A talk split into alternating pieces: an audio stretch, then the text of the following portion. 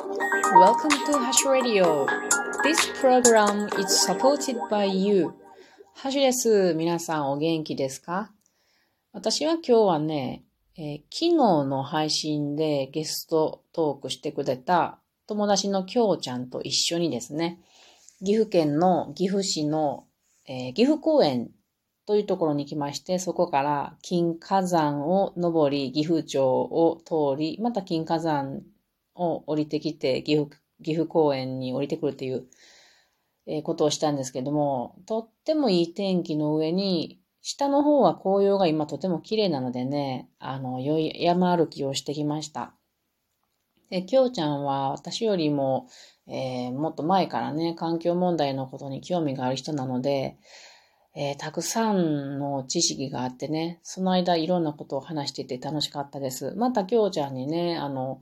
海のことであるとか、あと今ね、その海のマイクロプラスチックのことであるとか、汚染のこととかなのかな。そういうことを勉強しているということだったんで、またお話が聞けたらいいなと思います。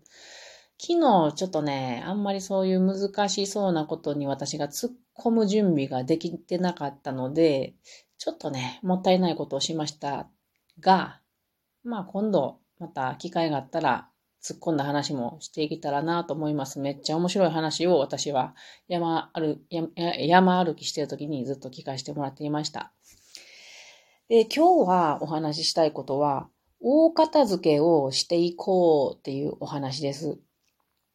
そろそろ12月が見えてきて、12月といえばもう年末が早いって感じですよね。で、年末の方にだいたい大掃除をするのが、まあ日本人多いかなと思うんですけど、大掃除っていうのは掃除なんですよね。掃除というのは主に汚れを吐いたり、水拭きをしたりしたい。そしてその汚れを落とすことが掃除だと思うんですよね。で、この掃除っていうのは、物があるとやりにくい、できないんですよね。なので、大掃除をするためには、その前に大片付けをする必要があるんですよね。ここたし大切やと思うんやけれど、そこを着目せずに大掃除いきなりすると大変なことになってみんな疲れ果てるだと思うんですよ。私も毎年、えー、そうと言いたいけど、私は大掃除せんからそうと言えないんですけど、最低でしょう。大掃除しないという。でも、だから今年はね、気分よくしたいんですよね。なので、大片付けをね、大掃除の前にやっていきたいと思っているわけです。片付けっていうのは整理整頓でもありますけれども、不要なものっていうのがたくさん結構ね、家あるんですよね。なので、その不要なものを処分することが、まず大切やなと思います。これってエネルギーを非常に使うんですよね。例えば、この服は、もうこの先着る、着ないっていう判断をして、判断をした後に、えっ、ー、と、着ないんであれば、振る布とするのか、売るのか、売るんやったら売る作業も必要やし、で、譲るのか、譲るんやったら人を探さなあかんとかね。えー、一つのことを選ぶときにいろんな判断をしなければなりません。あと、まあ、書類の整理だったら、こう、その、まあ、いろいろ私も貯めてあるんですけど、それを全部目を通して読んで、で、これは必要であるか、不要であるか。必要であれば、その何やろ、まあ、手続きをしなければいけないとかね。で、必要なものは分類して、どうやって収納するかとかも考えて行動しやなあかん。で、あと、家の中を見回してみると、えー、傷んでいるような、まあ、食器であるとか、タオルであるとか、カーテンであるとか、スリッパであるとかね、結構傷んできますよね。いきなりこう、傷むんじゃないけど、日々日々すれてきて、気づいた時には、あれ、みすぼらしいことになってるなっていうものってあると思うんですよね。無知で言うと、まあ、ちりとりもそろそろ買い替え時なんですよね。調理道具とかね。で、こんなんもちゃんと、えー、普段の目で見るんじゃなくて、第三者的目で見て、果たしてこれは大丈夫なのかっていうのを見て、で、えー、新調するかどうかっていうのを考えないといけないと思います。その後、そういうものというものは、捨てるのが難しいものが多いですので、どのように処分をするのかとか、いろいろ考えることが山ほどありますよね。これってなかなか普段の生活でね、なかなかこう、重い腰を上げて、よっしゃやろって思えないものが多いと思うんですけども、でもね、今回、きょうちゃんが私の家にやってきてくれたんですよ。これはすごく良かったなと思うんですよね。お客さんが家に来てくれるっていうことは、家を片付けるチャンスなんですよね。で、あの、例えば、あの、お客さんが行かない部屋、え自分たちの寝室に、えいやで全部放り込んでしまえば、それはそれでいいんやけれど、それやと問題が解決しないんですよね。だから、そのチャンスをなるべく、えっと、うん、十分に活かすためには、そういう時に逃げずに向き合うことが大切やなで今回思いました。お客さん来てくれると、その時結構まあ、掃除とか大変なんやけども、いい機会なんですよね。自分に鞭打つような感じで。まあ私普段からそんなに綺麗にしてないからそうなってしまうんやけど、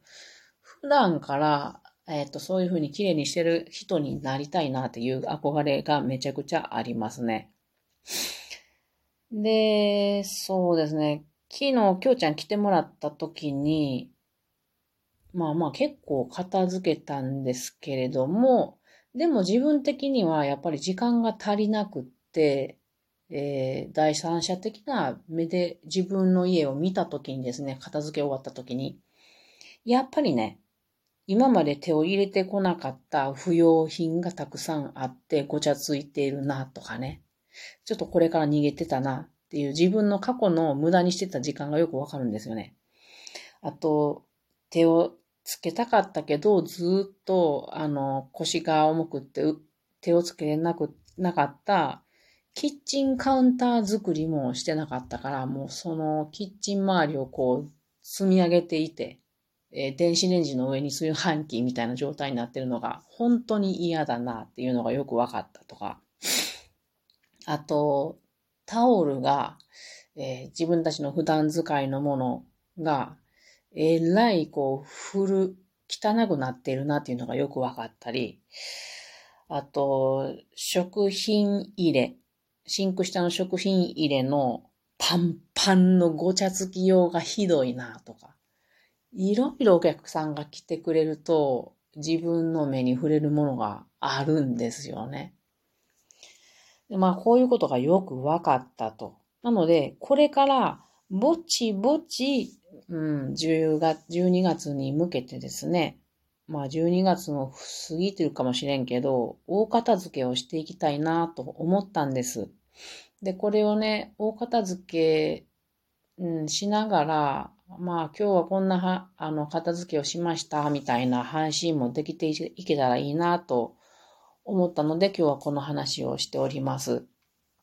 で、その環境問題のことを、あの、取り組んで考えている人間っていうのは、簡単に物を捨てることができないんですよね。やはりあの、もちろん買うこともできないけど、捨てることもなかなかエネルギー使うので、その私がどういうふうにそのものを、えー、処分していったかっていう、あの、いい、いいスタイルにできたものは、何か皆さんのヒントになることもあるかもしれないので、そういうことを配信して、ぼちぼちね、ぼちぼちね、こんなこと言うといて全然できやんかもしれんけども、まあできた時には配信できていけたらなと思います。えっ、ー、と、今日というか、今日か。今日で一つ、えっ、ー、と、うまいことこれいいけたなっていうのは、えー、私は普段からその綺麗な紙とかがね、もったいないなと思うので、例えば包装紙であるとか、なんか綺麗な写真の、えー、うんとカレンダーとか、そんな雑誌とか、綺麗なものを見たときに封筒を作ってるんですよね。だけど自分では全然こう使い切れていけないので、その封筒がどんどん溜まっていくんですよね。なんか紙が綺麗だったらもったいないなと思っちゃうんで作っちゃうんやけど。それを今日、きょうちゃんに何枚かもらってもらえた。まあ、半ば押し付けなんやけれど、選んでもらって、あの、もらってもらえたのは、私はすごく良かったなと思いました。まあ、こんなことになると思うんですけれども、こういうのをまた、えー、話していけたらなと思います。皆さんも何かこうね、あのー、そういう環境に配慮した処分の仕方ができたよっていうことがあったら、お便りなどいただけるととても嬉しいです。はい。それでは皆さん、またね。お楽しみにできるかな？私がね。ではね。